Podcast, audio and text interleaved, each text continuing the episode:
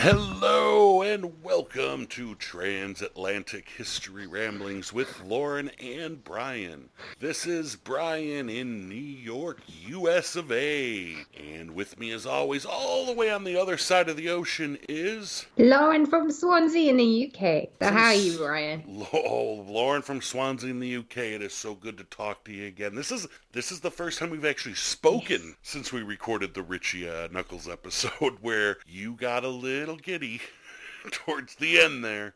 I did. I did. I did. I, I, I was just, just like so worried about that phone call that happened halfway through the recording.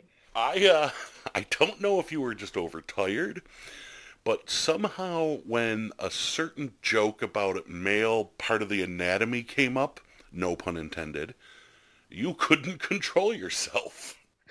but it's just like kind of like it was the bit where he kept repeating himself because he he thought you didn't get it, and I knew you got it, but you just didn't care. No, and I kept saying all the other words. My mother uh, actually called me and says, "I'm so proud you put that thesaurus to good use." and how about that mysterious phone call that came in that sounded like an emergency, like someone was dying? you know what it turned out to be, don't you? Oh, I've been rushed to the hospital with COVID. no. Alls it was was apparently Billy Mitchell calling Richie up to tell him they had reinstated his Donkey Kong record. And he was at, there's nobody else who can hear me, can they? you probably won't be able to reach me. I mean, it was so dramatic. And it's like, dude, it's a Donkey Kong record. like, I think part of me was like, the FBI are involved somewhere. no, no, no, just Guinness. Guinness and uh, Donkey Kong. But uh, that was uh, that was another good kind of Guinness. Yeah, that's true. Now, you know that was uh, the legendary Billy Mitchell from the uh, the. The, the documentary that started the whole redoing of the arcade craze before they did the King of Arcades with Richie, you know, they did that um, documentaries, um, Fistful of Quarters, the Donkey Kong documentary, focusing on Billy Mitchell. So people, that was a two for one. We got Billy calling in on that show, and uh, it was uh, it, it was something. Well, congratulations for Billy for having his record reinstated. That's fun. Yeah, apparently they reinstated not only his Donkey Kong record, but his Pac-Man record as well. Ooh.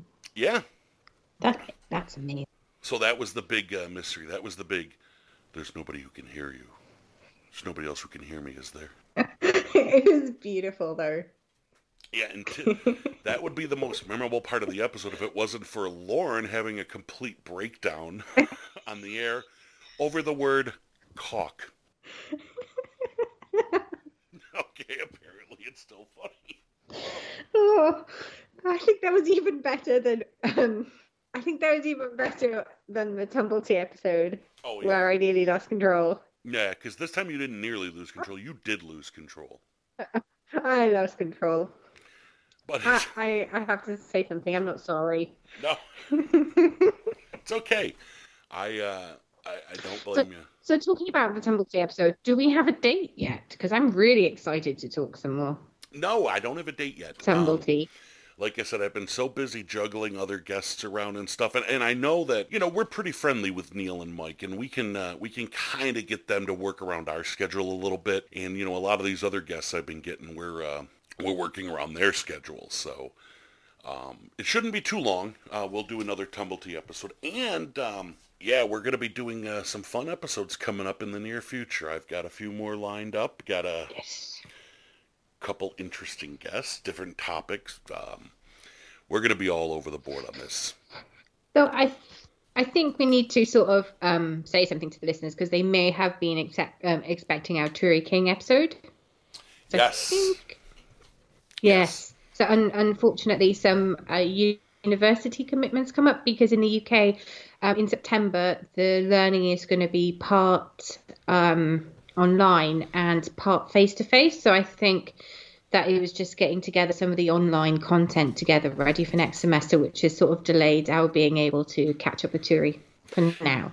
Yeah, uh, online stuff for that. Plus, there's some um, community stuff that the um, university is involved in, the University of Leicester, that she has kind of put on a com- uh, committee for that, you know, she didn't realize she was going to be. But we have been speaking. I have spoken to her. We're still emailing. There definitely will be a show. She will be coming on. And um, she looks forward to it. It's just things have to calm down a little bit because, as you said, you know, they're gearing up in the UK right now for the upcoming semesters because really no one knows how things are going to be handled now. No. They're trying to cover all eventualities because um, in Wales, there um, we do have some applicants from England coming to the universities there. We're not even quite sure if to travel down. So they might get into university, but for the first couple of weeks, they might not be able to travel down. So we're just they're just preparing for every eventuality. I'm lucky because I'm in Wales and I'm not too far away. yeah. But uh, a special message from Turi to the listeners. She's sorry that she had to postpone, but it was not a cancellation. It was just a postponement, and she will be on the show soon. Yes. You know, I Brilliant. think we, I think we should go to our day in history fairly early today because I I, I know myself. yes, we should because you've got such a great. And I think that I might keep this guest on the line. Well, yeah, I'm just, I'm just, expecting you to have a massive geek out again. Oh, it's going to be a total geek out. So uh, we'll do our. Yes. Come on, give me your deepest voice. Yeah, I'm pretty. I'm pretty sure that it's going to end up having to be cut in two or something like that. Probably. I know you. Yeah. So come on, Lauren, give me your deepest today in history voice. Oh, is it my turn to say it? It's your okay. turn. today in history. I did it. You did. do I have to do it again? Nope. No, that was good. Now, I know technically it's my turn to go first in today in history, but I'd kind of like you to go first, and, and you'll you'll see why when it's my turn. Okay. Well, mine is from 930. The world's oldest parliament, the Icelandic parliament, the, the Althing, um, is established. Wow, uh, 930. Yes I can't believe Iceland was the uh, the first parliament. Yeah, I thought it was. I thought it was the UK until I came across that. I guess you really do learn something every day. Mm-hmm. My today in history is kind of a twofold one. Um, oh. A, as some of our listeners know, I actually have a book coming out very soon, co-authored with Dan Murphy, and it's about the history of pro wrestling. So today in history, June 23rd, 1939, the great Lou Thesz loses the NWA Heavyweight Championship title to Pro Football Hall of Famer Bronco Nagurski in 1939. That's interesting. Now, do you know why uh, it's kind of odd that uh, he lost that title in 39? Do you uh, have any idea when Lou Thesz's last wrestling match was, Lauren? Oh. December 26th, 1990. Really? Wow.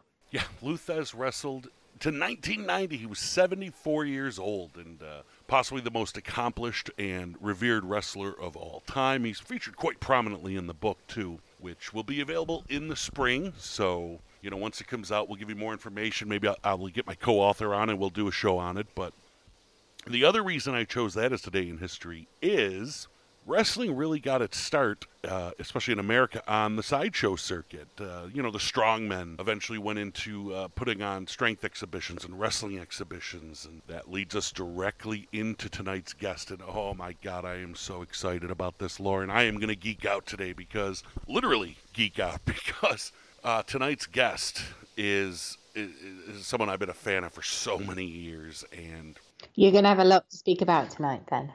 If you thought I was pretty geeky during the uh, uh, Dr. Womack Beatles episode, oh, just wait till I get talking to Todd Robbins. Oh my! Well, no, no, there, there was Lawrence Krauss as well.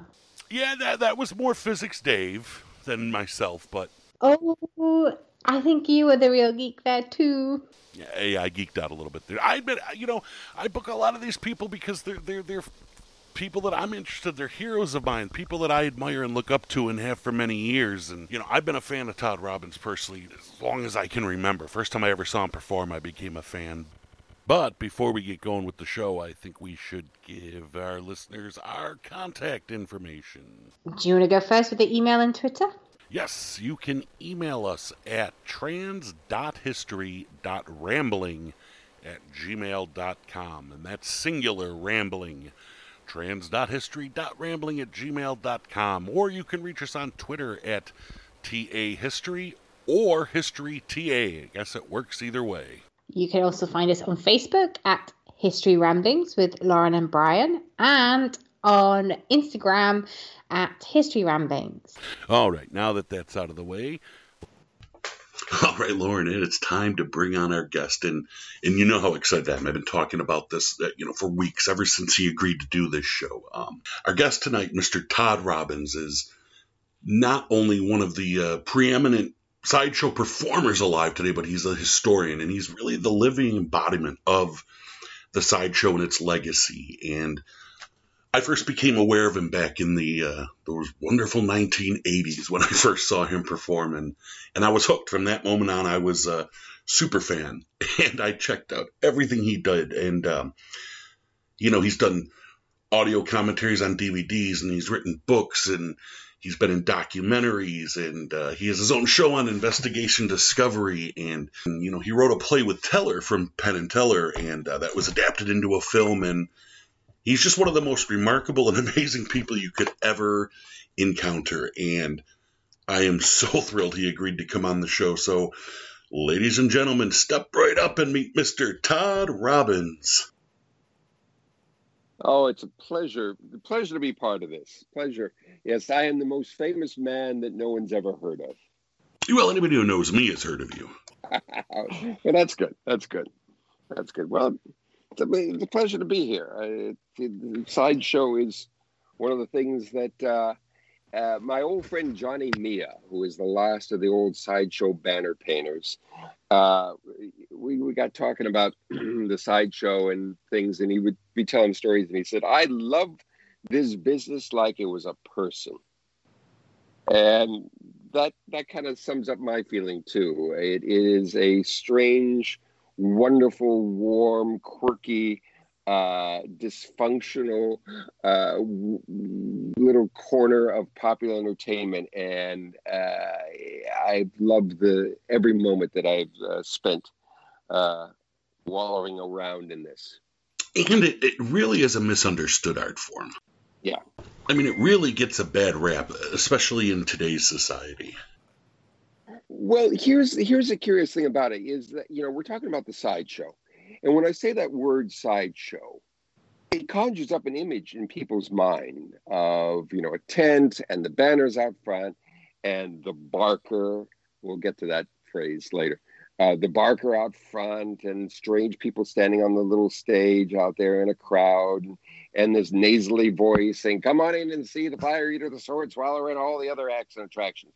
And yet, I'm willing to wager that 90%, uh, perhaps even more, of the people that are listening to this have never seen a real sideshow live and in person. We have this image of it. We've had absolutely no contact with it whatsoever, other than occasionally being depicted in movies and TV and things like that.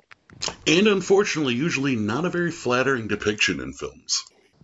Yeah, yeah. I mean, it, it's it's been painted sort of as the villain of show business, uh, and they use, uh, you know, the the the the myth of the Elephant Man is uh, a lovely, lovely uh, example of this of this poor misshapen person who's being beaten and uh, uh, you know abused by the evil showman that's making a buck off of of them while they're you know living like kings, and that's that's not the reality. It, yeah, there there was there were a number of instances of of uh, you know people taking advantage of other people, but really eh, not any more than any other industry, uh, and in many ways a lot less uh, because of the nature of the business.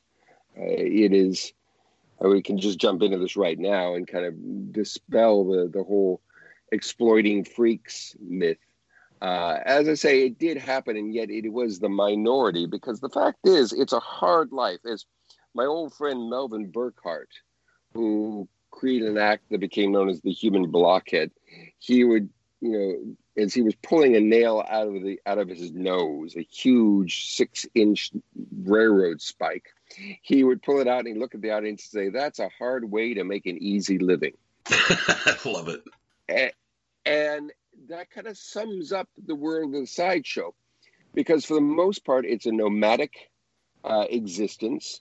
You would leave uh, your winter quarters, oftentimes Gibsonton, Florida, down uh, south of Tampa, uh, somewhere late spring, usually right around the 1st of May.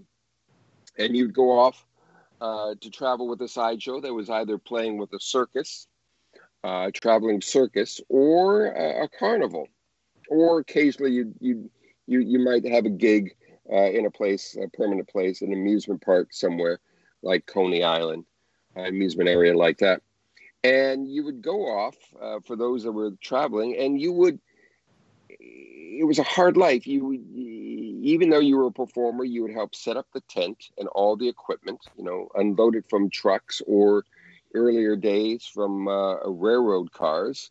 Put it on uh, a wagon, take it to the lot, set it up, driving stakes. Uh, and you got to remember, this is the summer uh, for the most part, that all of this is done. Driving stakes into the ground with sledgehammers, uh, raising the tent, getting it all set up, getting cleaned up as much as possible, and then looking all beautiful and full of wonderment as you then do your show uh, numerous times for the crowds that have come out to experience it all. Uh, again, the tents were not air conditioned. Uh, and then after you've worked the hour after hour after hour after hour after hour, you then grab whatever sleep you can. Uh, oftentimes in the old days, they would basically camp underneath the stage in the uh, in the sideshow tent, uh, and then you you cook your meals or grab uh, whatever you can in a cook tent if there was that was provided. And uh, if you were working a fair, you might be there for a week. But oftentimes uh, with the circuses, after you finished, instead of turning in for the night, you would tear everything down, load it up, jump on whatever traveling conveyance you were using, a truck or uh, the, the railroad, go to the next town and do it all over again the next day, every day jumping, maybe sticking around in larger areas for a day or two, but then moving onward, moving onward, moving onward, and then end of uh, uh, sometime in October, maybe beginning of, of November, if you did a, a southern sweep uh, and the weather was a little bit warmer, you'd finish off and then have a couple of months off uh, there in your winter quarters and then turn around and do it all over again. And that's, I mean, that life alone, if it does not have some reward, and the money was never great, if there's not some other reward for doing this, there's no reason to be doing it. So the idea of people being forced to do this is very much a myth. Everyone that was there was there uh, because they wanted to be there. There was a sense of camaraderie. There was money to be made. There was a chance of just being in show business. Yes, it was one of the lower ends of show business, but it was show business nevertheless. And when you get out there and you perform for the public, and you do what you do and you make your money and you see the smiles and you hear the laughs and the applause. And the, thing, the other thing is, at the end of the act, they often sold a little souvenir. And often it was a little postcard that had the, the your picture on it, and the back had your true life story, usually made up completely, complete fiction, but that's beside the point. And when you had some person who had been working in the fields uh, day in and day out, and this was their one day of the year to experience something extraordinary that would keep them going for the next year. And when they gave you, you know, their nickel or dime so they could take a picture of you home, it did something for your soul that just kept you going to the next spot. And for many people, it was something that they did for decades and decades with someone like Melvin Burkhart, he performed for 70 years, more than 70 years working on the sideshow. So the idea of that this is some ugly, awful, abusive uh, life. It was hard, but it was not that. No, and, it's interesting you brought up the Elephant Man because on one of our early episodes we had Joe Mungovan Viger, who was the um, official biographer now of Joseph Merrick, the Elephant Man, and you know the one who discovered his his um, burial site. Mm-hmm.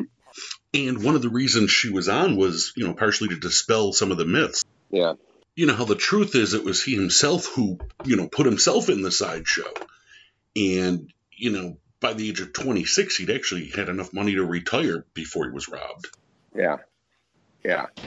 You know, the sad reality is the, um, the years he spent as a performer on the sideshow were probably amongst the best of his life.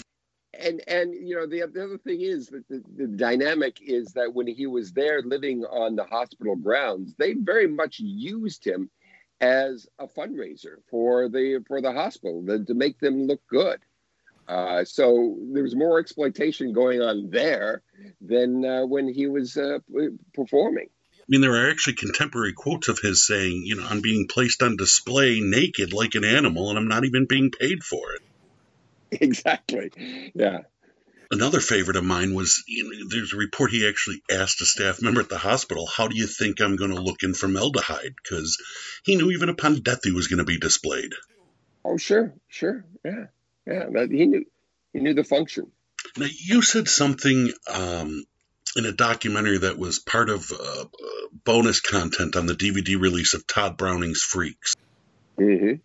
which was so perfect because they were discussing uh, exploitation in the sideshow and sideshow performers, and you pointed out that all showbiz is exploitation.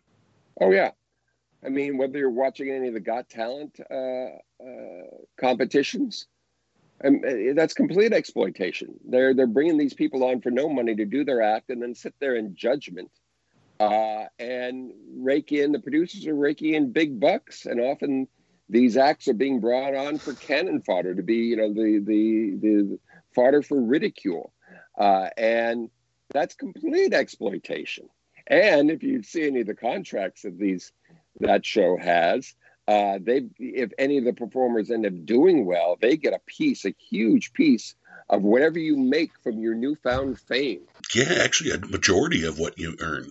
Yeah, yeah, yeah. So, so yeah, all eh, the, the, the, anyone that goes out there and sings a song or dances or tells a joke, the reason you're seeing them is because someone is exploiting them, and it's it's that exploitation is not a four letter word in my book. The fact is, someone, it's a buy sell. Someone is saying, What do you need? Uh, and I am now going to take this. I'm going to reward you, give you what you need, and I'm now going to make more money than you are off of this. Uh, it, it's it's a time honored thing, and it happens time and time again. Anyone who produces any kind of a product any craftsman, any anyone who grows anything, and sells it to someone who then passes it on. If there's any middleman, they're they're being exploited, and that that's just the way it works. It is not a negative thing unless you truly are being taken advantage of, unless someone is using power and uh, to make you do something you don't want to do and there is such a difference. And and i think that's a line that people don't truly understand. Yeah.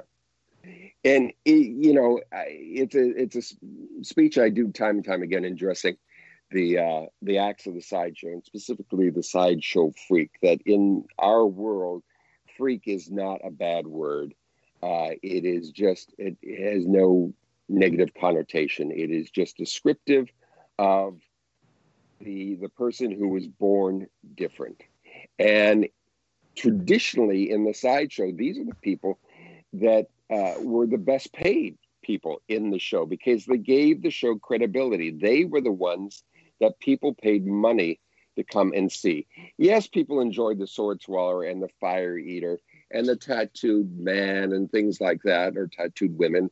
Um, and yet it was the it was the the monkey girl it was the alligator man it was the world's tallest man the, the half girl it was these people with a misshapen anatomy that uh, were being presented. That and it, the other side of it is that when you saw the banner, they they were very cartoonish for a reason. They did not want to adequately and realistically depict uh, what was what you see on the inside. Instead, they were done in a larger than life cartoonish uh, depiction because the the turtle boy didn't have the body of a turtle and a head of a human.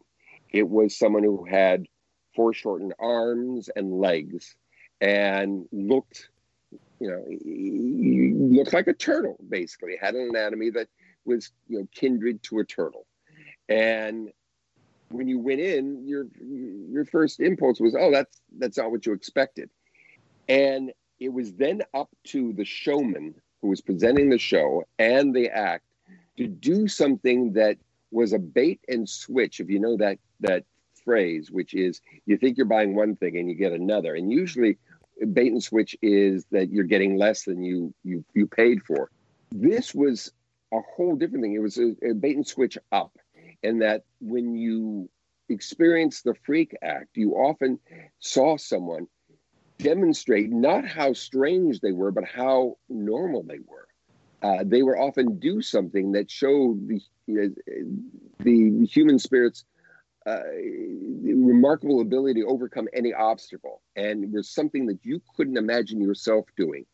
For instance, uh, uh the armless girl sitting there, and while she's talking about how she's how how she came to be like this. Was she born like this? Was it through an accident? Uh, and she'll be sitting on stage crocheting with her feet, and then we'll pick up one of her postcards and a, a pencil and say, if anyone would like one of these autographed cards, I'd be more than willing to sell it to you.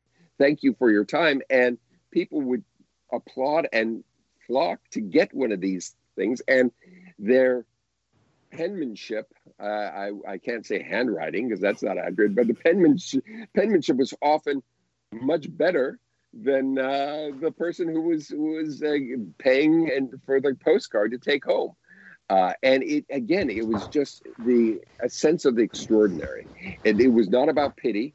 It was not about being trotting these people out to be gawked at and fodder for ridicule. No, it was that this was extraordinary so that the experience was something that people would remember as as long as they lived and would make people then want to come back to the sideshow the next year when you came back through the same route. How are you going to top it? Yeah. Yeah. And like you pointed out the freaks were the sideshow royalty. Well yeah and the irony of it is and this is the the thing that that kind of crushes any argument about exploitation uh, is that so many of them made so much money that they ended up going into business for themselves. They, after working for someone else, they ended up st- framing their own show and going out with their own sideshow and being sort of the stars on it and hiring the uh, the sword swallower and the fire eater and things like that uh, to flesh out the show. But they were working for themselves. So who was doing the exploitation there? Uh, yeah, where where where where it gets a little we get into a whole gray area that is very much uh, up for debate is when you deal with people that were mentally deficient or the, the acts that were known as as the pinheads uh, microcephalic people that that had some sort of diminished capacity uh, and they were often depicted as completely fictional that they were you know the last of the aztec or they were from outer space or some other, uh, you know, forgotten mythic uh, people. Uh, and, you know, that those are lies. They were often just from, you know, Brooklyn or, you know, it's down south somewhere. And, uh, again, you know, I, a lot of the sideshow eh, was reality at its most amazing and fiction at its most entertaining.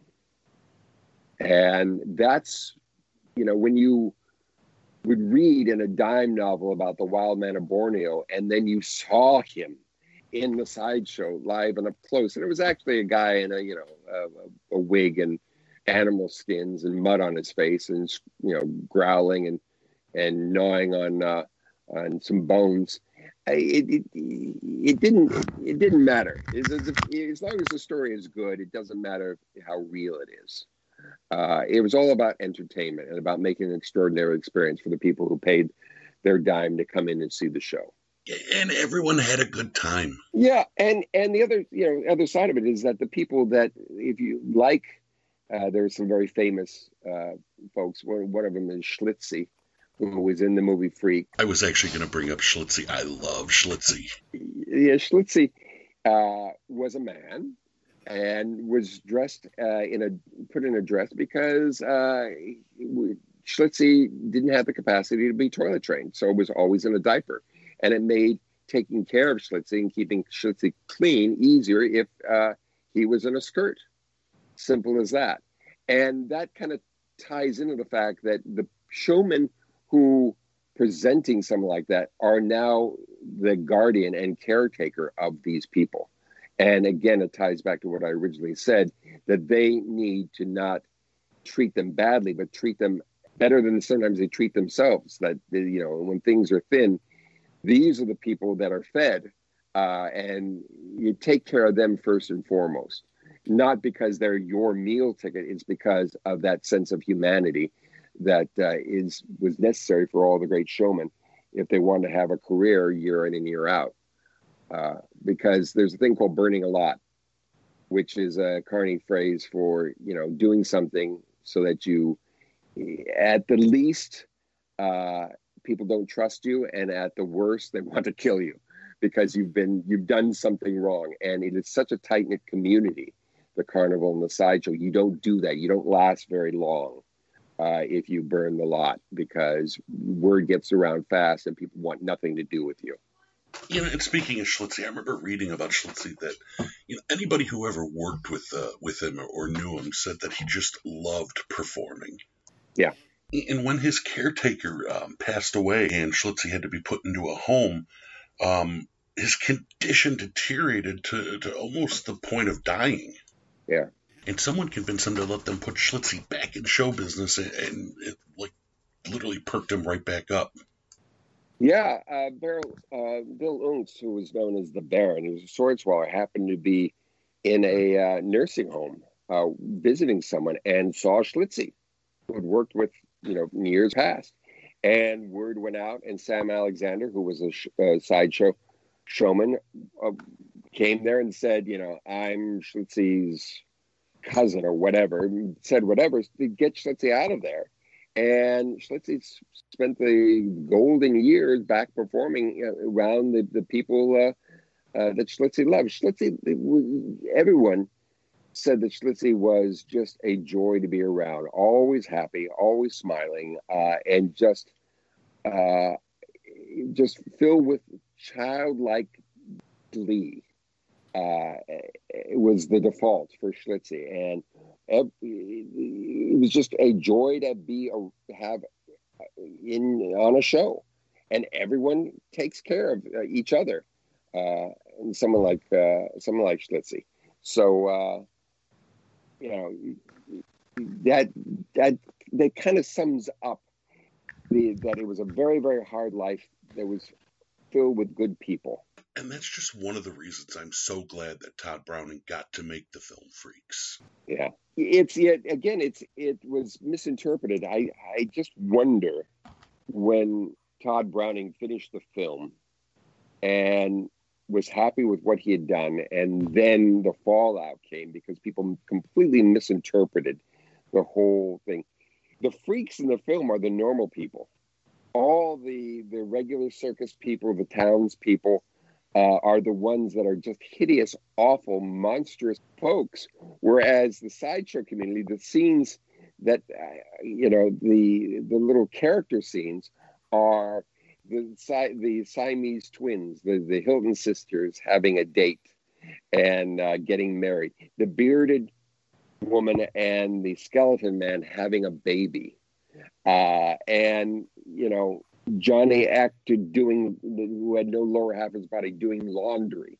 The you know the the normalcy of it all, showing that these were true people, look beyond their disabilities, which was the real theme of the sideshow. And it was something that Tod Browning understood because his background was, his early days was on the carnival, uh, and he understood. He learned about show business, and then went into movies and brought that, and often touched upon the the world of the sideshow in a number of his uh, number of his films. And uh, fortunately, he did because it really it it gives us a real glimpse into the reality, uh, the look and feel of what these shows were. No, absolutely, and, and and, again, it's one of the few surviving um, documentations of many of these performers. Yeah, because the other side of it is that it, this was live show business, and it was very transitory, and it was meant to be experienced, and then you move on. And so, other than it showing up in various little scenes and in a few as the the center of a few uh, uh, movies, uh, we really wouldn't know exactly. We have photos, and that's another story. Edward Kelty, um, the photos, remarkable photos he he took, and then it's sort of these the flukish things that allow us that have lived after the fact to look back and try, try to get a sense uh, of what it was all about. Uh, Kelty, who I, I mentioned, was a banquet photographer uh, which was a field uh, in major places, for the most part, urban uh, centers like Chicago and New York and Los Angeles and, and uh, St. Louis and places like that, that had fraternal organizations uh, that would have an annual banquet. And these places were in these big catering halls. And these photographers would come with these huge cameras, these giant cameras. Them look like a clown prop. They were so large. And the reason they were so large, they had a large plate in them and they could take a picture of the entire room. And where the money was to be made is that these photographers would take this one picture of everyone sitting at the table, looking at the camera, um, or everyone standing up in in a in mass, uh, crowd of people, taking this this wide uh, picture and then selling copies to everyone in the room that wanted one. Uh, later on, after after the fact, after it was developed, and so you took one picture and you sold it many many times, and it was very profitable. The problem was there was a lot of competition, and uh, Kelty was a, the, one of these photographers, and he was in, he wanted to branch out, and so he started thinking, well, where where are there large groups of people that I can take a picture in one picture and sell it to everyone who wants one? and he was in New York City and went, Oh, you know, there's those sideshows out in Coney Island. And so during the 1920s, he would go out and take a cast photo out in front of the shows of the people in the show, standing all front, all posing. Uh, and these photos are great. The other thing he's he took a picture of the sideshow of Ringling Brothers and Barnum Bailey Circus when it came to Madison Square Garden. Every year, it would start its season in uh, March indoors at Madison Square Garden, and the sideshow was in the lower level of the old Madison Square Garden. And he would get the whole sideshow crew and take a photo of them. And then he started to branch out and went, Oh, you know, instead of just a sideshow, I could take the whole circus. And so he traveled around and took these great photos that are being you know used today by historians going oh the, that performer was on that show during this this year and then went over to that show for this year and we kind of know who was doing what and where and uh, and where and when uh, because of these uh, photos. And again it was just this flukish thing that if he hadn't had that thought and done what he did we wouldn't have this wonderful record. And it's amazing. We're so lucky to have it. Uh, I mean, nowadays everyone takes everything like this for granted because you know we all carry a phone that's got a camera on it and everything's documented. Yeah, I mean we we're in we're in a very much very much an information age. The irony of it is we have uh, more information ever and and less knowledge than we've ever had because there's just such a glut of uh, raw data uh, out there to be uh, twisted and and turned around. Yeah, that's something that that baffles me, and I always feel like I'm getting too old when I say these darn kids and they got all the information and they don't know nothing.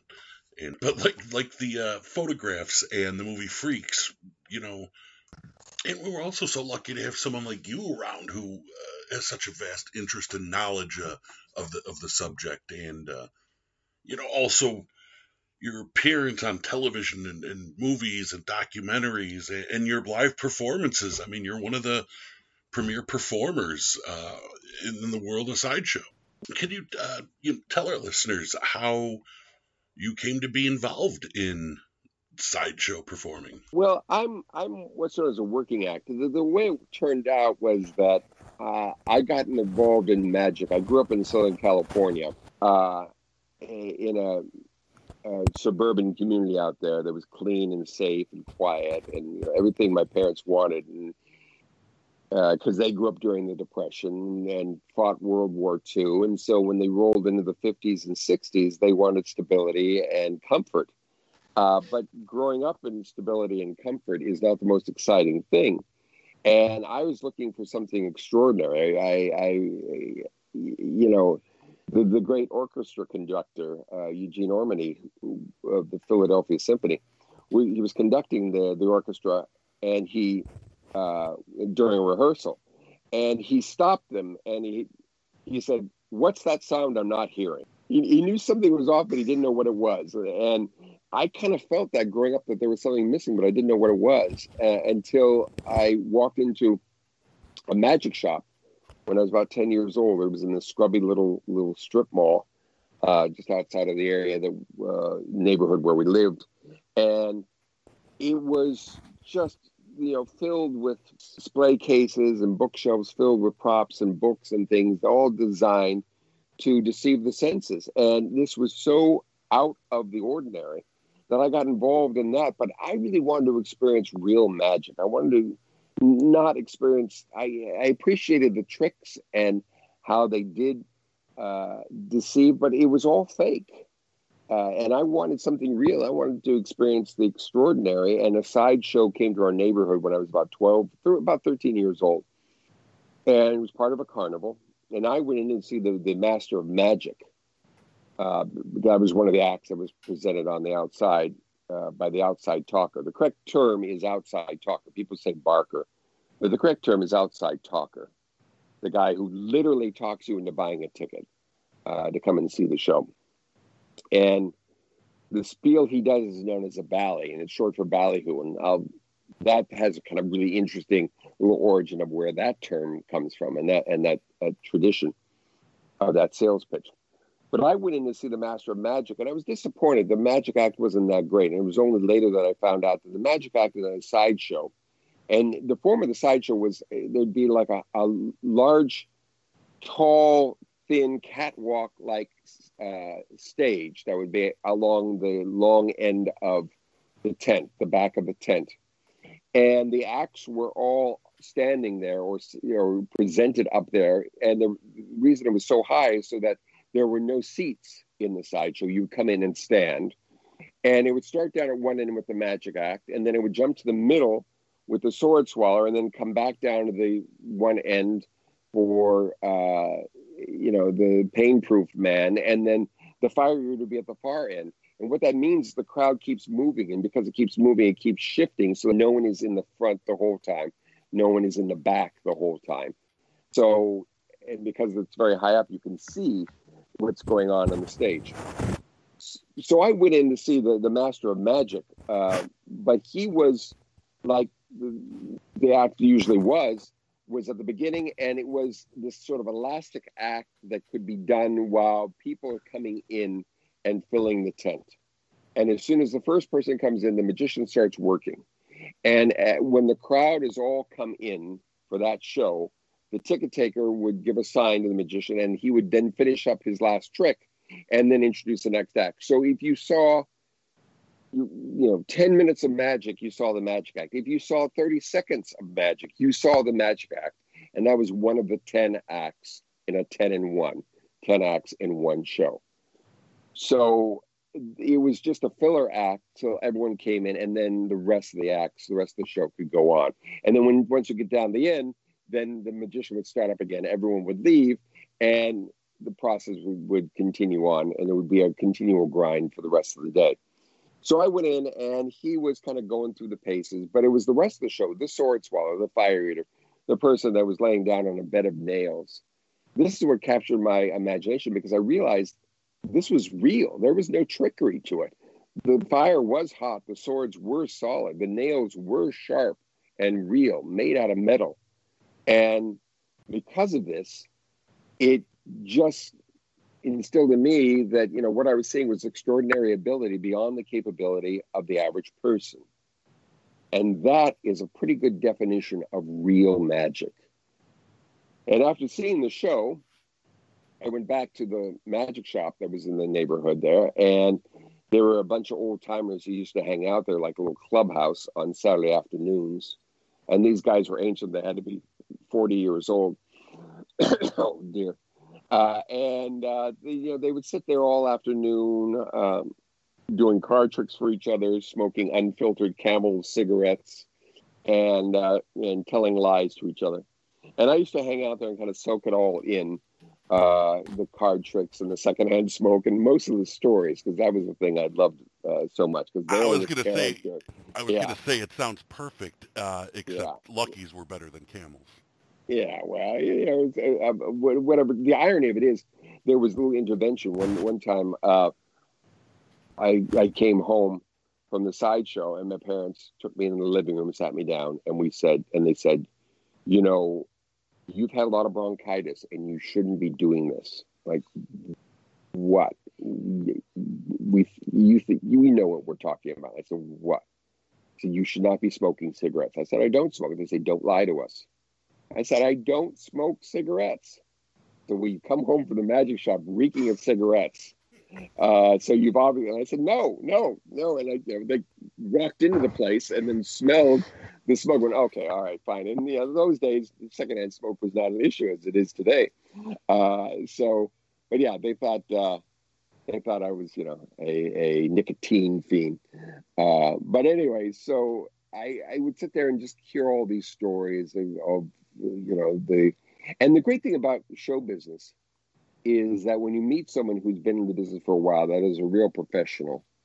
Uh, and they get together with other people or professionals. They start telling stories. Which it's what's known as jackpots, and it comes from the old pirate term of cutting up jackpots or cutting up, you know, uh, uh, uh, traces, uh, which is when you you pull a job uh, and you have a treasure. You you know, here's one for you and one for you and one for me and one for. It's cutting up the the jackpot, and um, so they would sit around and tell these stories and that was the that was the thing that you know i just loved all this and when you are around a pro talking to another pro they don't say oh i did a show three weeks ago and it was so great there was a standing ovation and it was so wonderful no they say listen i i finished the show and i thought they were going to tar and feather me they hated that show so much and it's all about you know, crashing and burning, but living to uh, fight another day.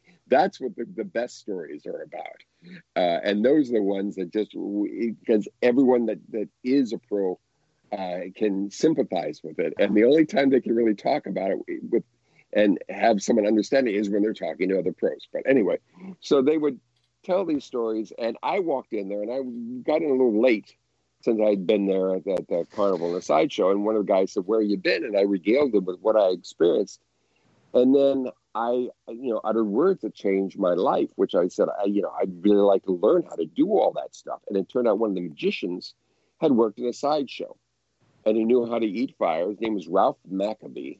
You've never heard of him. Uh, he was just this kind of, you know, general practitioner magician, and uh, admittedly, his best trick was to walk down the street and turn into a saloon but that's another story.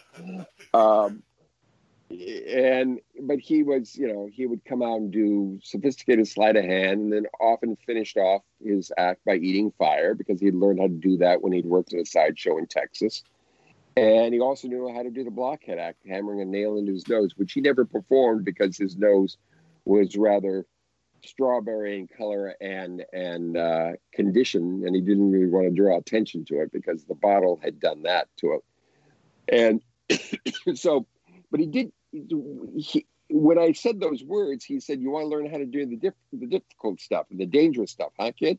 And went, "Yeah." And he said, "I can teach you. Just just don't tell your parents." And to a 13 year old kid, that those, those are golden words. I mean, the hook was sunk very deep. And so he taught me how to do this. And then the the, the funny thing is, it's going to cost you. And I go, okay, well, how much, you know, how expensive it's going to be? He said, I don't want money. I go, oh dear, oh dear. Boy, that's definitely not something you want to hear. Yeah, this is not good. These you can just, and yet the irony of it was the way I paid for my lessons, my sideshow lessons, was that from basically Thanksgiving until New Year's, he had all these Christmas shows for the Elks Club and and the Rotary Club and, and things like that, and some you know businesses that would have their Christmas party. And he would do the magic show on stage to entertain everyone. And I would be in the back of the room in a clown costume and makeup doing balloon animals for the kids. So I would go, I went out every weekend, sometimes doing two shows a day, doing balloon animals and stuff. And then the, the way it worked out was uh, at the end of, you know, New Year's rolled around and he said, okay, kid, I didn't think you were going to last, but a deal is a deal. You, you've been a good sport You've done all this. Your fingers are raw from tying those damn balloons. Uh, you're out of breath from blowing up all those damn balloons. And here's your reward. Here's how to eat fire. And uh, he showed me the stuff. And then I asked him how he learned it, where he got it from. And, you know, sideshow people and sideshow performers, people see it and go, I want to learn that. Teach me how to do it. Teach me how to do it. And they don't i approached it with such respect. I wanted those stories. I wanted to know who was the first guy to do this kind of stuff. Where did this all come from? Where did you learn it from? Where have you done this? And because i did that even though i wasn't running off and joining a, a traveling sideshow i got on entree to the world because I, I approached it with respect and when he taught me what he could uh, and he said, you know, there's a guy I know who does some of the, the pain proof stuff. Would you like to learn how to do that too? And yeah, sure. So he introduced me to another friend who who did had you know did the human pin cushion act, which I never really liked doing. Uh, and I, I can't imagine why. Yeah, well, you know, uh, there are a lot of people doing it uh, and and taking it to real extremes. Uh, and but he did teach me how to stick my hand into an animal trap and have it snap shut on my hand and not not you know leave me with the nickname Stumpy for the rest of my life. So uh, the the end result is, uh, you know, little by little, I started meeting a handful of these guys and learning all what's known as the working act. They're basically three three acts in the sideshow, three classifications. There's the true freaks, which are people born different. Uh, again, as we mentioned, there's sort of royalty. Then there's the self-made freaks, the tattooed men and women and people like that that have done something to themselves uh, to set themselves apart. And then there's the working act, the people, average Joes that have learned skills, and that's where I kind of fall in. So I, you know, learned sword swallowing and fire eating and and blockhead and things like that. Uh, and I didn't really do them, didn't really perform them when I was a kid um, mainly because there was a book on fire eating yeah, that was just kind of creeped me out as a kid. It was a decent little book. I, I just came across it, uh, a, a, copy of it uh, recently, and I bought it because it just when I saw it, it just you know flooded memories, and it it not only had how to do various things, but it had all these pictures of an Australian bodybuilder who did this living statue act, fire eating. And it was this, you know, from the 1960s, this, this bodybuilder all oiled up with you know, greased, slick back hair, eating fire, wearing this little tiny uh, spangled G string. And I went, is that how you have to do this stuff? I don't, I don't, I don't want to do that. I don't want to do that. Yeah, well, I guess that's the uniform yeah, I This, this, this does not appeal to me whatsoever. So I learned all the skills, but I kind of gravitated towards comedy magic and, and doing that sort of thing. And then it was many years later uh, when I moved to New York in the early 80s, and there was this new thing called MTV had started up, and they had some sort of a uh, talk show variety show. I don't even remember what it was, but they wanted something unusual. So I I worked up sticking my head into an animal trap, and I did that on the show. And then I put that in my act. I was like, hell, I you know, found this damn trap, uh, and uh, I've worked it up, so I'm going to put it in. So I would do like a card trick and say that was a trick, but this isn't. And I'd set up the trap and do it, and then people would come up afterwards and go, "Well, that had to be a trick. You can't really do that." And I go, no, it's real. And they go, how is that possible? And what it demonstrated to me was this kind of material instilled in people a, a deeper, more profound sense of amazement than tricks. Because there's a wall with magic that I can't tell you how it's done. But when sideshow stuff, the more you know, the more intriguing and fascinating it becomes. Uh, the, the the the whys and hows of it uh, are often more entertaining than the just the presentation of it and so that's what just pulled me in was doing the stuff understanding the culture where it all came from and just pulling it all in not from an intellectual uh, point of view but just giving context and I went off and did comedy clubs and did colleges and universities with all the sideshow material. And then in 1992, uh, the sideshow on Coney Island, which had been resurrected about seven years before, uh, there had been sideshows out in Coney Island since the turn of the century, uh, turn of the 20th century, but they had basically all died out in the 1970s. In 1985, a guy had uh, a small theater company out there called Coney Island, USA. His name was Dick Zigun, and he hooked up with a sideshow showman named uh, um, John Bradshaw. Thank you, thank you, John Bradshaw. And Bradshaw came off the road and started performing in Coney Island, and he brought in a bunch of his old sideshow folks, including a man named Melvin Burkhart.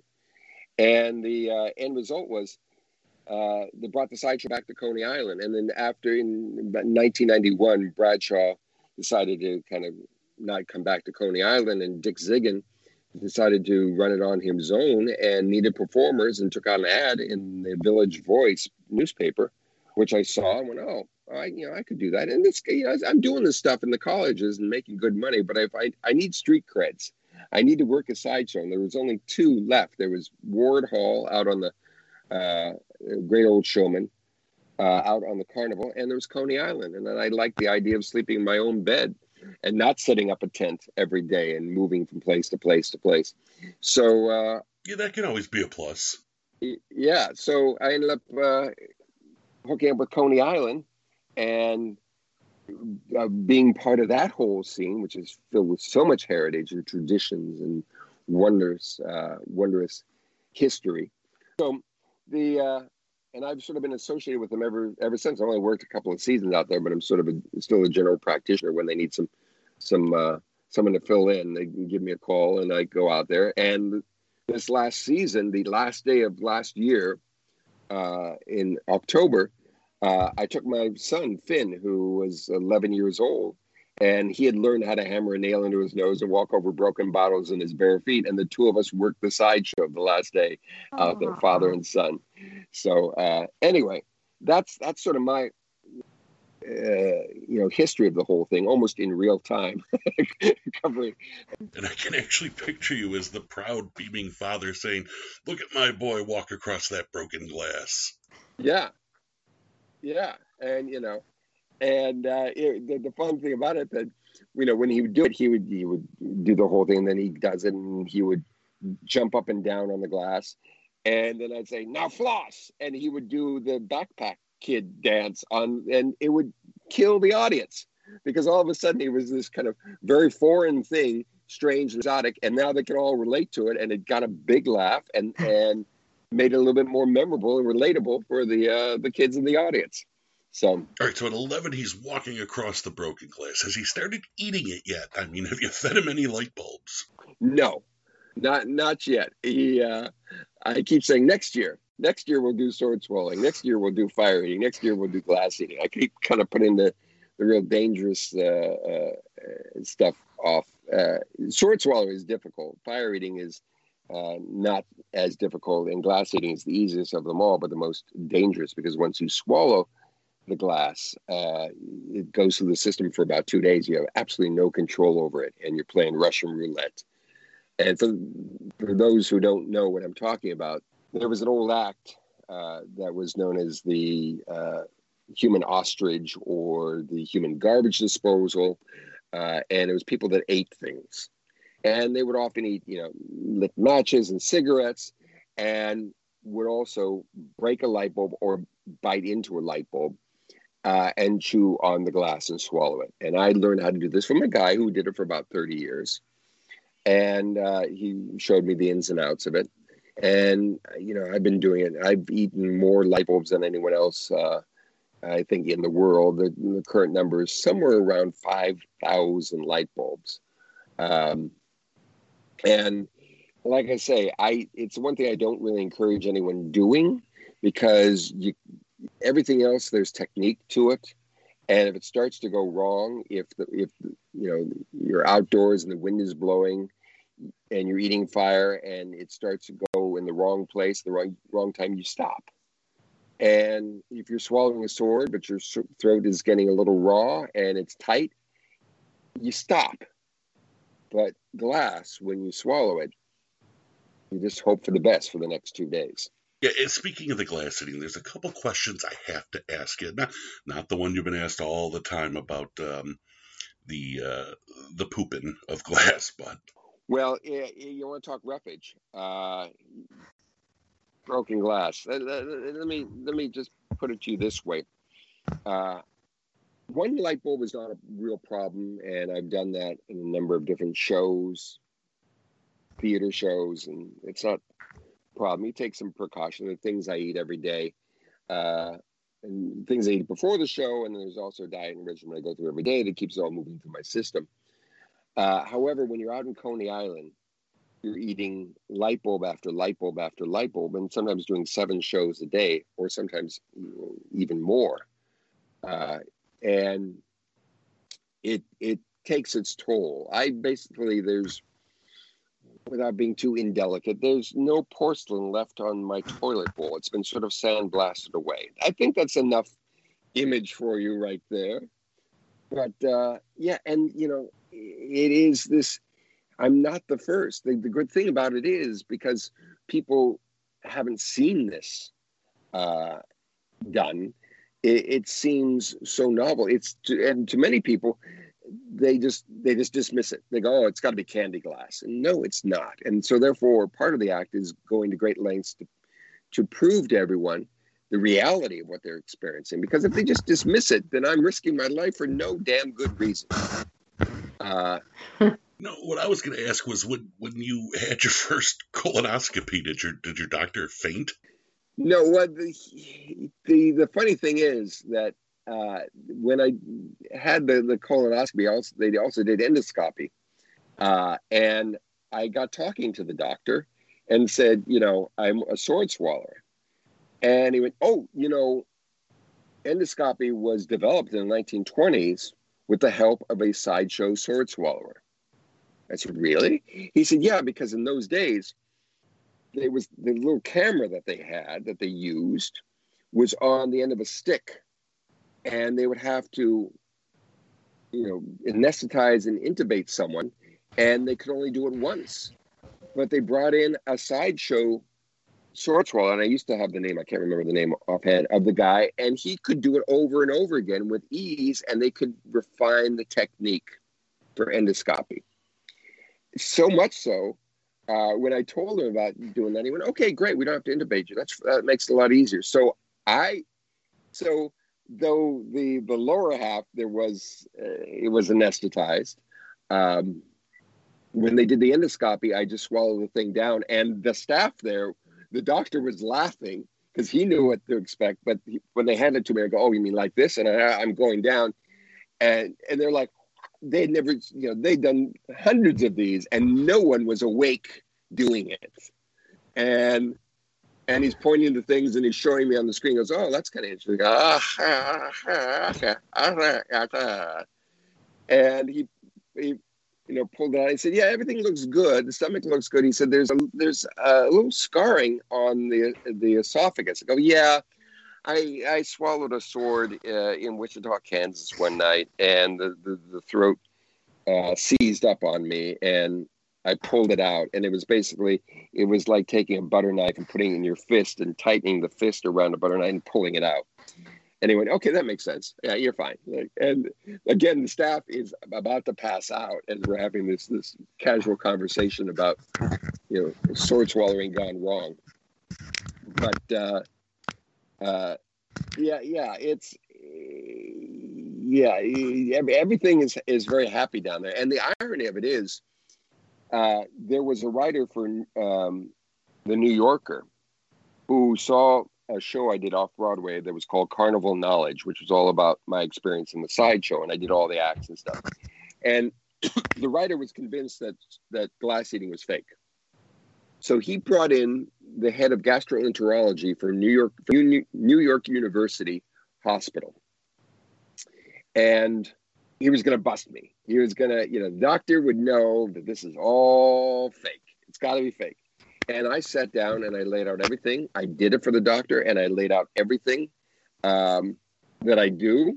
And he went, "Wow, this is this is actually very sound. The, the, the precautions you take. I should I should really recommend some of these to my patients. Like, ah, so the sideshow geek is teaching the doctor. Fine. Where do I send the bill, doc?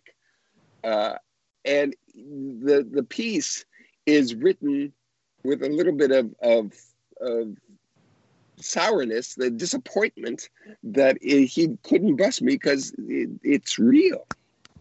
Uh, the upside of it is I got a gig out of it, and that I was the after dinner act at the National Gastroenterology Society the next year.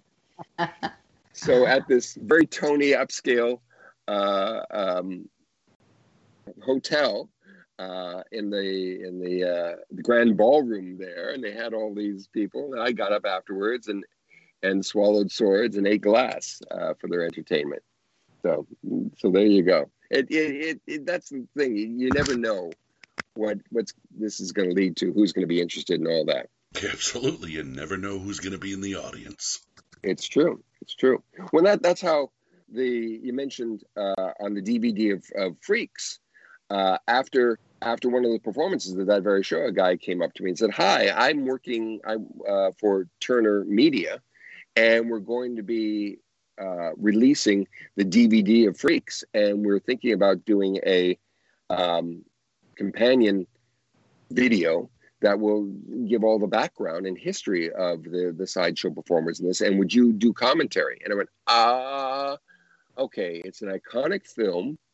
and this thing is going to be around long after I'm gone. Yeah, I'm there. I'm there. And by the way, do you know this person and this person and this person and this person uh, who were either, you know, you know the guy who was the, the, biographer of Tod Browning? Do you know this guy from the sideshow who worked with all these people? Do you know?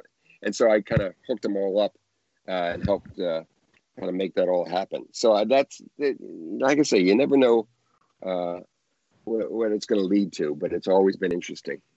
Yeah, you know, I am a complete and total film buff and history, film history buff, and um, of all the DVD releases of these classic films, that is probably the single best bonus feature I've ever seen put on one of these releases.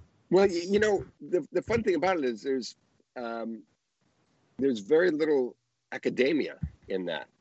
It is, uh, and even uh, uh, David Skal, who wrote the biography, wrote it with such understanding and appreciation, uh, and no agenda of of telling anything other than the real story, that it it it rings true, it rings solid, as opposed to.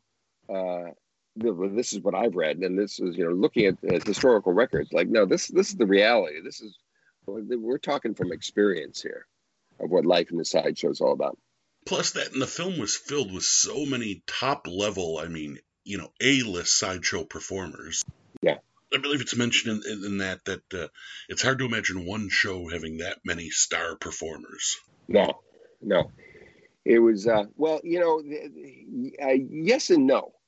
um, when Ringling Brothers, that I mentioned earlier, played Madison Square Garden, they augmented their traveling sideshow with uh, the performers from the Dreamland sideshow out in Coney Island, which was the, the flagship sideshow out there. So when you look at this picture, it is a who's who of the sideshow and uh, that performed there for that month and a half that they was uh, performing at Madison Square Garden, and many of these performers, you look at them and ended up in uh, in the uh, the movie Freaks. So it, it, that's about the closest the reality uh, of that uh, the Freaks, you know, the cast from Freaks uh, and the fictional sideshow that's depicted there. I guess we, you know, we were supposed to talk about history, and I kind of yammered on about my own history. Maybe it would be good to spend. Maybe it'd be good That's to spend. fine. A, a, oh, well, maybe it'd be a, kind of good to talk a little about the actual history of how this all came about. Uh, the the sideshow sort of grew out of what was known as dime museums, and where these were sort of cabinets of curiosity originally. There there would be uh, you know wealthy people upper class people uh, in in uh, Europe. They were the, some of the aristocracy that would collect things on their travels around the world and have this amazing uh, collection of flora and fauna, uh, taxidermy and relics and things like that. And the problem was, though they would have money, they would have children and their children would have children. And, and after a while, the fortune got spread out and all that was left was this, this dusty old collection. And so someone got the idea of, well, let's let people take a look at it and charge them for it. And that was exciting. They, uh, they, there was Scudder's and Peale, uh, Scudder's Museum and Peale's Museum. Uh, and the problem was that people would come and look at it. And once you'd seen it, there was no reason to see it again.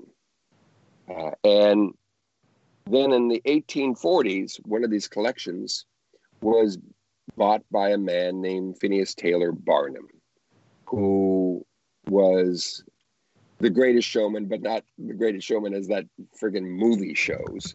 Uh, his, I mean, that. Oh, it's okay. I'm with you on that movie. Uh, you know, I'm I'm glad it, it was a success as much of a success it was, but it had nothing to do with Barnum's life whatsoever, other than the names, some of the names that were used. Uh, it was just a, it was laughable. And, you know, as a movie, I, I don't want to go into all of that. Um, it, it just seemed like a two hour Super Bowl commercial. It was all just glitz and flash and, and had no substance and truth whatsoever. But anyway, uh, Barnum himself was a remarkable man who innovated so many things. He he changed marketing as we know it. He he created the idea of branding because he put himself first when presenting things, not out of ego, but understanding that the the name Barnum needed to mean something, so that when you encounter the name Barnum, it had a lean in factor that whatever he was presenting, you wanted to know more about it. And that was just a remarkable thing. So he bought this this collection and then realized he needed people to come back more than once. So the idea of adding in live performers uh, and all kinds of, of live uh, attraction and rotating attractions so that there was always he created the idea of new and improved. So, and there was a, a theme that that went out uh, that if you hadn't seen Barnum's Museum lately, you haven't seen Barnum's Museum because there was something there that make you want to come back. And he would get the money from the same people over and over again, and that's a significant uh, development. So he had the museum there, the American Museum down in Lower Manhattan and Ann Street and Broadway uh, until the the middle 19 or 1860s. Uh, it burned down. He then had a second museum slightly uptown because the city, Manhattan, was developing and uh, life was moving uptown. So he had one uh, in the Soho district. He went in partners with a, another showman, had a second museum that burned down, and he decided he'd made his money and it was time to retire. But show business wasn't finished with him. He had such a reputation by that time.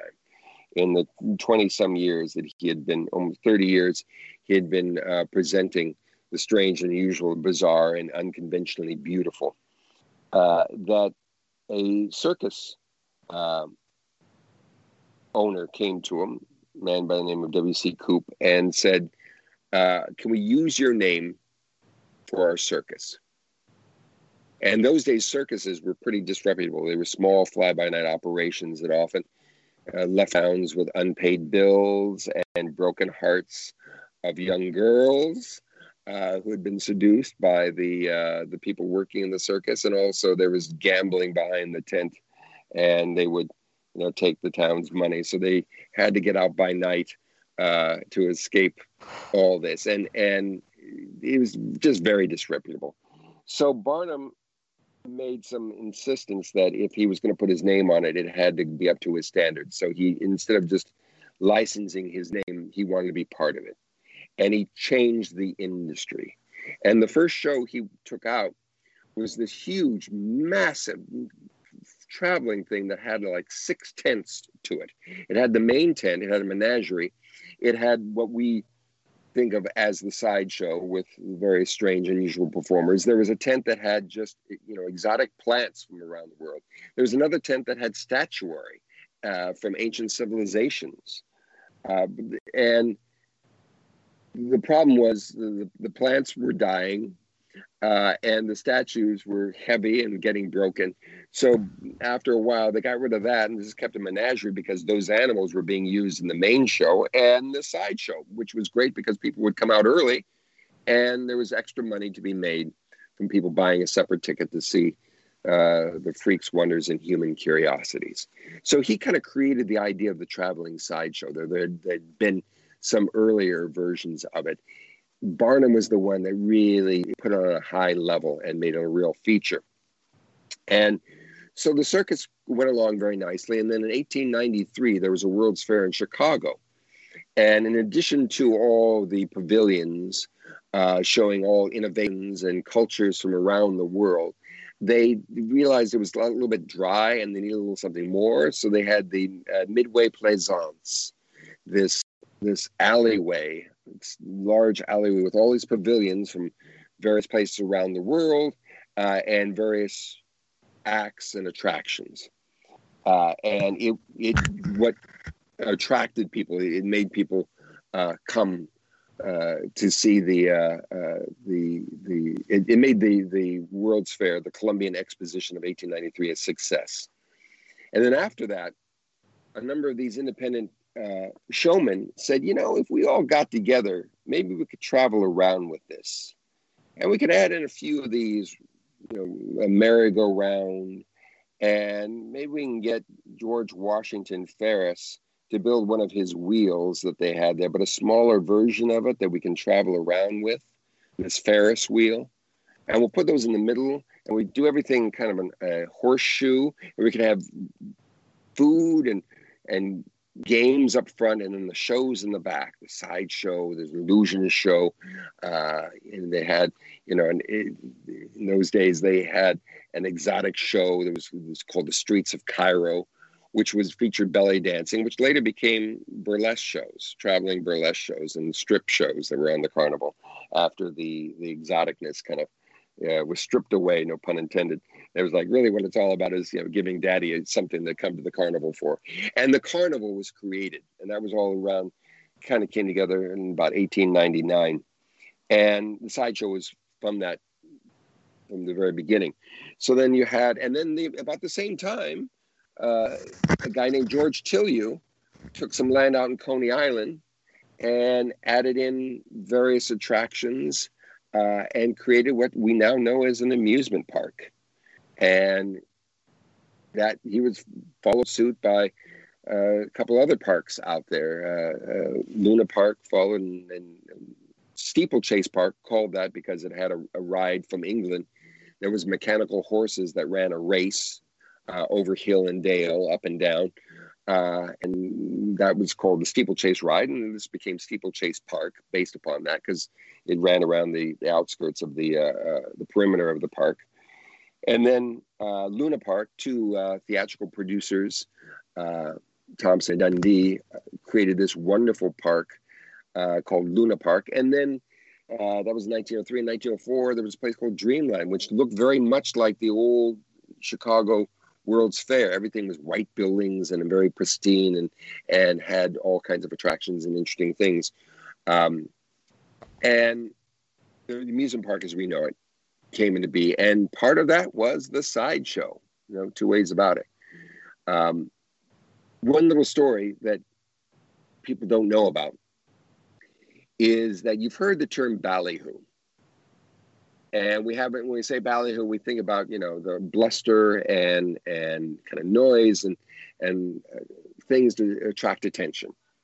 And where it comes from is that Chicago World's Fair of 1893. There was a, a, a pavilion there called the Streets of Cairo, and it was this Egyptian show that was put on. It had a whirling dervish that would spin around. It had a band that played uh, Egyptian music and the two things that came out of that that were significant was they had a performer there known as Little Egypt who did a thing called a belly dance. Uh, they referred to it as the hoochie cooch. And that was so scandalous. Uh, she moved parts of her body that women did not move during the Victorian era. And causing men's bodies to move parts they didn't mean to move in that era it, it, yes, and the end result was that uh, people flocked to see that dance, and to attract attention to the pavilion because there was so much going on, there was so much activity, and to really kind of get the crowds in. The the showman who was running it, a guy named W. O. Taylor, and how I know that name is is another little story which I'll get to. W.O. Taylor would take the, the band and the whirling dervish uh, out onto the midway, right in front of the pavilion there, and have them play and dance around, and people would gather around to see this little mini show. And uh, he would stand out and say, "Folks, this is a small taste of what's inside. You're also going to see the young lady who's going to, you know, uh, do the dance. Um, yeah, do uh, the dance you've all heard about. She's going to shake it east. She's going to shake it west, but way down south, she shakes it best. You're going to see Little Egypt on the inside. Um, and people would then buy a ticket and come on the inside. So whenever he wanted to do one of these little little shows out front to attract attention, he would say to the the the guy who was kind of his representative for all these Arabic performers, um, Middle Eastern performers, and he would say, "Get him out here! Get him out here!" and the guy would yell "Dialahun, Dialahun," which is Arabic for uh, "hurry up, hurry up."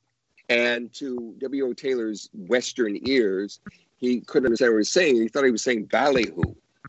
So, whenever he wanted to do one of these little performances out front to attract attention, he'd say, "Let's do some ballyhoo. Let's do some ballyhoo." And the other showmen picked up on this term and the practice, and also doing it, and became this tradition and uh, the form and function in the carnival and circuses. And that's where the term ballyhoo comes from. I know it's W.O. Taylor that originated this because uh, a number of years ago, I was doing a show with a, a, young female magician named Jania Taylor. And we met for the first time. And she said, Oh, you know, it's so great because your whole background on the sideshow. And my grandfather, or my you great grandfather, um, coined the term ballyhoo. And I thought, yeah, sure, right, yeah, because I'd heard the story over and over, but I didn't know who this was. Uh, this was this, this kind of unknown uh, sideshow showman, and uh, the and went, yeah, yeah, sure. And he, she said, yeah, his name is W. O. Taylor, and he ran the the Streets of Cairo uh, pavilion at the World's Fair. And I was like, Kunta Kinte, I have found you.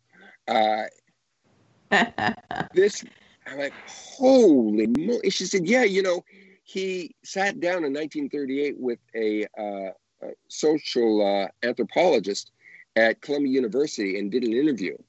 And I've got a transcript of it if you'd like. And yes, I would. And then I got on the phone and called all my circus and carnival historian friends and went, W.O. Taylor, that's the guy. W.O. Taylor, we have a name now. Uh, and so it again, one of these kind of freakish, uh, in the best way possible, kind of coming together and, and putting a piece together there of how something that we all know but doesn't didn't know the origin. So there you go. So that's worth the price of admission right there. That little little revelation. I just love that that you had to call everybody to to share the news. Yeah, and there's just great groups of people that are still so fascinated and interested in in the true history of it, and that it still is a very communal environment. Mm-hmm. And that there are people like like yourself that you know, keep this history and tradition going. Yeah, yeah, and Absolutely. and yeah, it, it's all the, the, history and the, the culture of it is is so fascinating, and you know, it's one of these things of being born too late. Uh, because the, the golden age of the sideshow is 1920s, uh, when all these grand and glorious carnivals that were traveled by long, long railroad cars, railroad trains that had their own private trains. Same thing with circuses like Ringling Brothers and all the others. And and then there were all the smaller ones also. Uh, and matter of fact, there was probably 300 sideshows during its its, its uh, heyday back in the 20s. And then the, the depression came in, and then World War II, and and it just became harder and harder, and so many of the shows died off and also a lot of the old sideshow guys that kind of gotten into the business were getting older and and there were easier ways of making uh, making money. And unless it, it, was passed down from father to son or father to daughter um, and kept in the family there was not a younger generation that was coming up. And in 1946 there was a young man 16 year old man uh, who ran off with the circus. His name was Ward Hall, and he joined the Dailey Brothers Circus. And he juggled and did some magic and walked up a ladder of swords and um, met another performer named Harry Leonard, uh, who taught him how to do magic and had Ward stand at a board while he threw knives on him. And they worked the sideshow. And after doing that for a couple of seasons, they decided to go in partnership and take out their own show. And Ward was in it for all those years, from the 1940s up until uh, he passed away about two years ago. Uh, and what happened was, as the old timers were getting ready to retire, Ward bought their shows and consolidated them, and and and he kind of regretted not keeping the shows out there and being his own competition, but he, he really kind of wanted to be the one and only, and he got that, unfortunately. And the industry started to change because circuses went into playing in arenas, and, and most arenas didn't have uh, for a sideshow to set up. Uh, Madison Square Garden was one of the exceptions, and so you had these shows. And then the other thing is, people weren't coming out and spending the day uh, on the, the circus lot they, the way they used to. They would show up a half an hour before the show uh, and and park and go in. And so the sideshow wasn't making money because there wasn't the crowd there early enough for them to run multiple shows, multiple performances. Uh, and so circuses started dropping the sideshows. On the carnivals, they started getting more and more spectacular rides after World War II uh, rides that would throw you upside down and sideways and do all this, and what's known in the industry as spectaculars. The real estate didn't change. The the fairgrounds uh, didn't expand to add these, so they had to put them somewhere. And they started looking around. They realized they could make an investment in one of these rides, which are lovingly referred to as pig iron in the industry, uh, and they'd get one of these rides and they could hire someone to run it uh, someone to take tickets and one guy to run maintenance on all the rides, or they could have a sideshow which have maybe a dozen performers and workers in the same amount of space, and they all eat. And one carnival showman who owned a carnival said, "I want a midway where nothing eats." and he got it and he set standard for the industry so that when you go onto a carnival now it's all rides it's it's there's food joints there's still games and rides. But there are no very few live shows. There are a couple of motordromes out there which is people riding motorcycles around what looks like a giant wine vat riding around uh, perpendicular on the walls there. Exciting exciting show. Uh, noises all get out too, and a couple of grind shows, little single-Os that'll have the you know, world's smallest woman or the world's biggest cow, or a, an illusion like a snake girl or a headless girl. But that's about all you're going to see these days, uh, except for uh, the World of Wonders. Ward's show is still out there. One of my, I started up a sideshow school in Coney Island back in the, in the uh, 2000s, uh, 2001 and uh, trained a bunch of uh, new new generation of performers.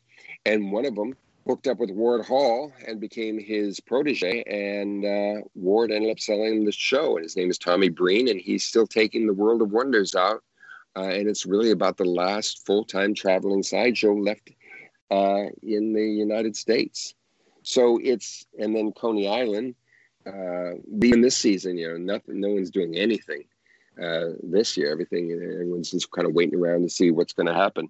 Uh, you know, a plague does that. And uh, yeah, even the geeks need to self quarantine. Yeah, so we'll see what happens with the future.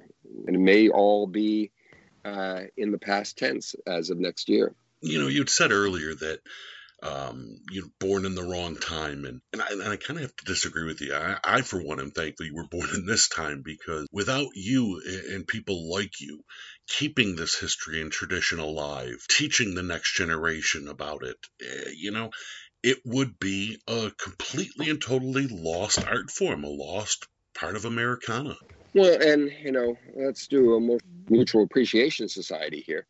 And I appreciate that you know someone finds this interesting and wants to put it in a form where pe- other people can have access to all this stuff. So I thank you for allowing me to come on here and uh, tell lies for the last uh, hour and a half. Yeah, lies and deception, folks. Except the glass eating, that part's true. Except the glass, that's true. Yeah, it's it's it's funny. I, I said to Ward, uh, every once in a while I, I, we'd get together uh, they come. They used to play the Meadowlands Fair at in New Jersey, and I'd go and I'd hang out there, and I would say things to him. Every once in a while, he goes, "Well, that's good. I'm going to steal that from you." I go, "I'm honored." The, the, the last of the you know the great showman, and I, I gave him a little something that he used, which is, you know, half of what you're going to see is real and half of what you're going to see is fake. Now, the irony of it is that what you think is real is probably fake, and that's which is fake is probably real. Now, we're not going to tell you which is which. You have to figure it out for yourself, and that's part of the fun. Buy your ticket and head in now and see the big show on the inside. Yeah, that's amazing. In an hour and a half is nothing for me because I'd be willing to listen to you, you know, all day and all night go on about this. This is just so you know so fascinating to me. Uh, in fact, I want to know now if you'd be willing to come on again. Yes. Oh, sure. Oh, we we can talk about you know one of my other passions is raising the dead for fun and profit, spiritualisms, uh, seances, and ghosts and oh. things like that. Oh. Things that'll send a chill up and down your spine. Yeah, I love all that. Absolutely. So, ooh, yeah, we could talk about one of my other favorite topics in history, uh, the great Harry Houdini.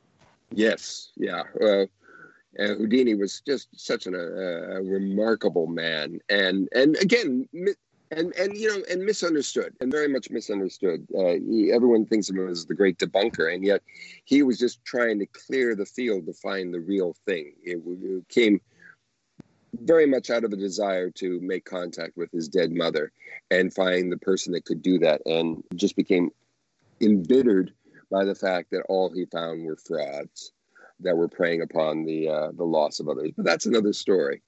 Uh, so you know before you go there's a couple things i'd really uh, like to hit on.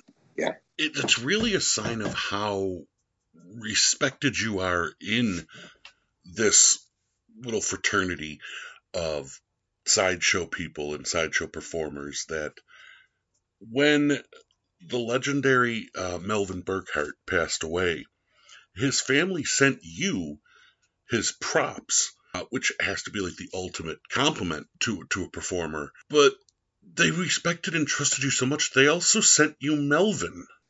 Yes. Uh, the context for people who don't know, Melvin Burkhart was a guy who took a torture act from the fakirs of India. Uh, and the act was the ability to hammer a nail into one's nose. And he took this and turned it into this joyously gut wrenching act filled with jokes uh, that would make people laugh and take the stink off of the horrific visual of, of what he was doing and made it entertaining for all audiences. And besides that, he was not only an innovator, but he was also a gloriously wonderful man. Uh, and just so so much a gentleman, so such a class act, and it was an honor to know him. And his his last performance, uh, his last performance uh, was uh, on uh, October 8th, 2001. Uh, and that was our wedding. He performed at our wedding, and then he passed away a month later. And I, am sorry about the dogs. The Pomeranians of the apocalypse here are getting quite excited. um, yeah, and um, um, and the end, end result was uh, a couple weeks after he passed away, his widow Joyce and his daughter Bonnie sent me a package with all of his props and his costume. And then a couple weeks after that, I got Melvin. He was cremated, and he he always said, "Listen, when I die, when I die, I'm dead. I don't care. I don't want a funeral. I don't want a memorial service. I don't want to be buried. I don't care. Just you know, cremate me and do whatever you want." And they didn't know what to do really with it. So, excuse me, Buster, Buster, stop it. Uh, they didn't really know what to do with him. So uh, the end result was uh, they sent him to me, and on what would have been uh, February 17th, 2002, what would have been his 95th birthday, I went out to the um, here in Coney Island, Dick Zigun from Sideshows by the Seashore, at the last full sideshow he had worked in his career, and we uh, sprinkled the ashes into the ocean. So he is uh, forever engaged out in Coney Island, playing uh, open engagement out there for the rest of eternity. Um, and yeah, you know, it's just an honor to know these people. And when they, you know, show respect uh, to me, it, it means just the world because I have uh, nothing but respect for uh, who they are. And they're just, yeah, they're people that, that they didn't get rich, uh, but they added so much to the world as performers, as, sh- as showmen and brought such joy. And so, you know, anything I can do to honor memory uh, is is what it's all about. You know, I saw in the documentary that you're a cigar smoker as well, and uh, I am a big time cigar smoker. So you know, you gotta you gotta come up to Buffalo. I'll take you to my favorite cigar lounge, and uh, we will just talk history of sideshow for for hours and hours and hours. Oh, uh, well, there you go. I mean, I, I, there's I, my bag is packed and I'm walking out the door. Uh, I, Actually, in all seriousness, have you been to uh, Buffalo, Niagara Falls area? Yeah, I you know I haven't been up there uh, a long time. Uh, last time I was up there, I visited right before they closed everything down and shipped it off the QRS Player Piano Roll Company, and it was the last of the old player piano roll manufacturers. It still exists, but they moved it into Pennsylvania. But they had the original building up in Buffalo there, where the piano rolls, those paper rolls that were you know put into mechanical pianos and reproduced music. Uh, and some some of the greats of popular music of the early 20th century not only their songs that they composed, but also they played these, they recorded these rules, and they were, uh, and QRS was up there for decades and decades and decades and decades, and it had all the original equipment and everything. And so I, I don't remember why I was up there, but I, I made a trek there and got a tour of the place.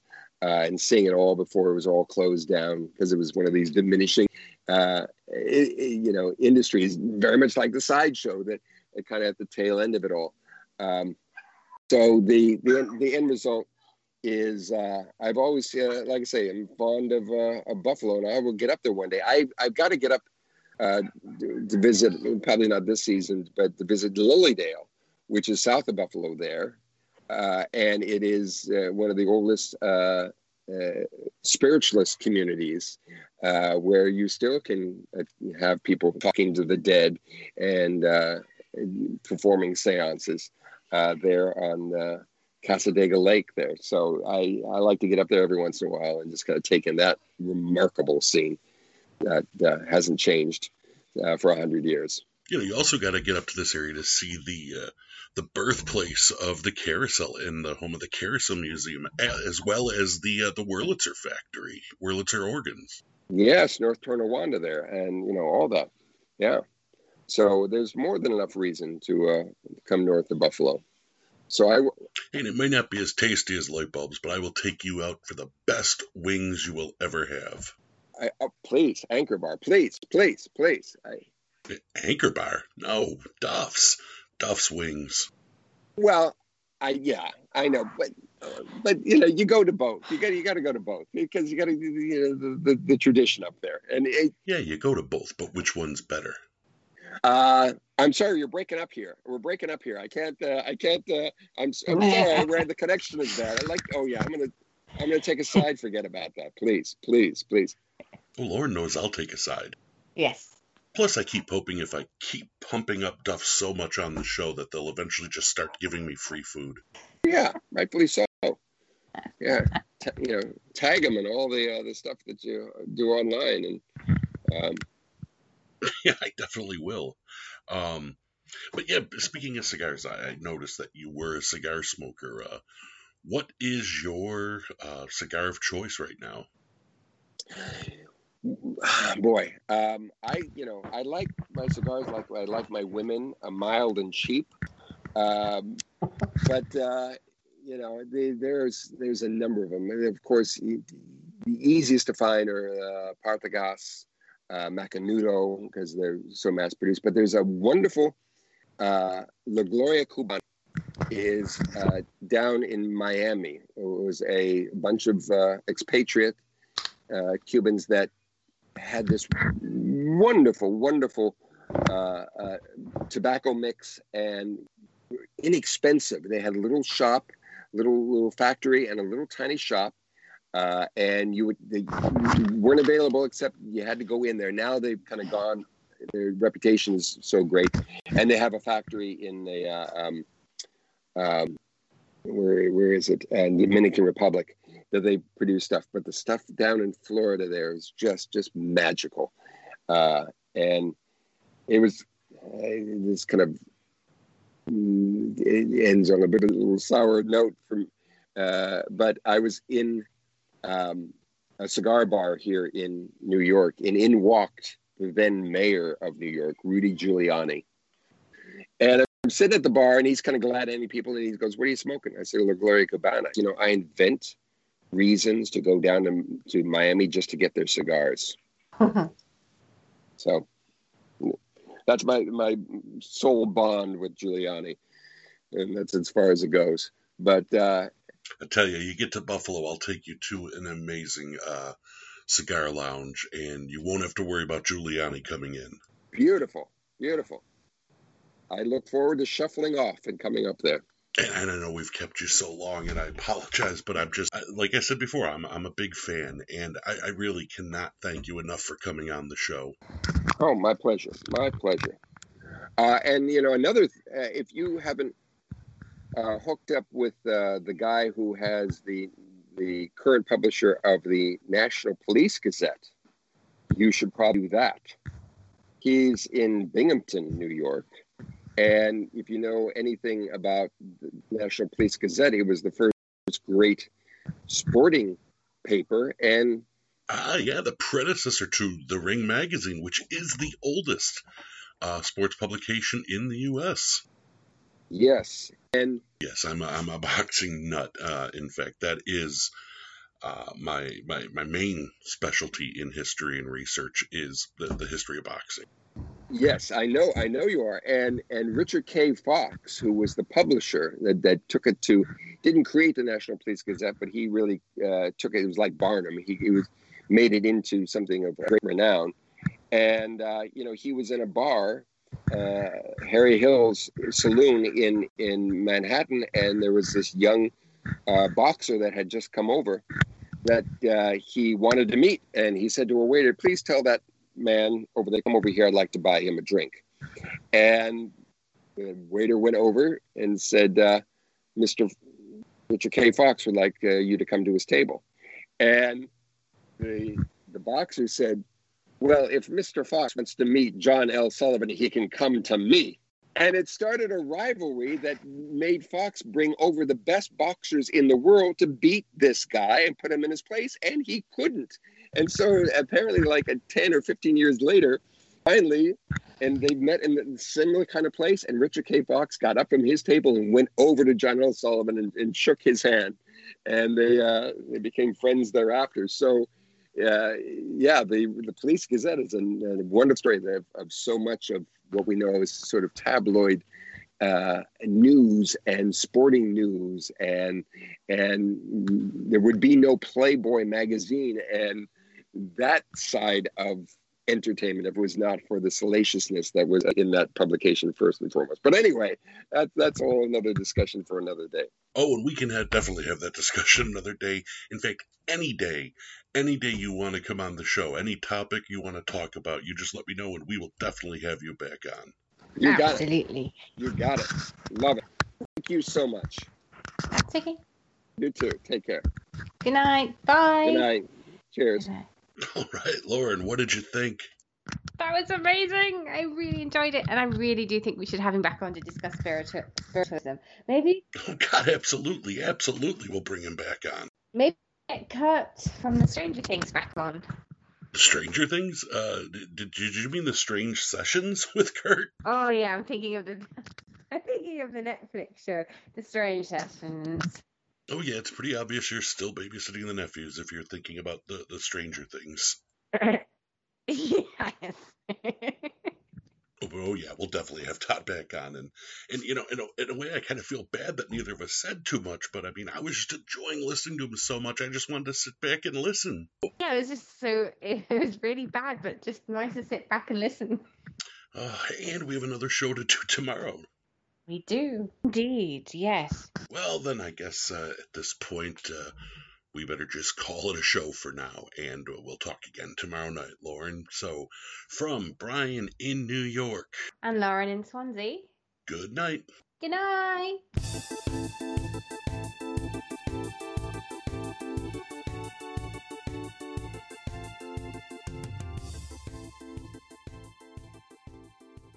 I'm lucky because I'm in Wales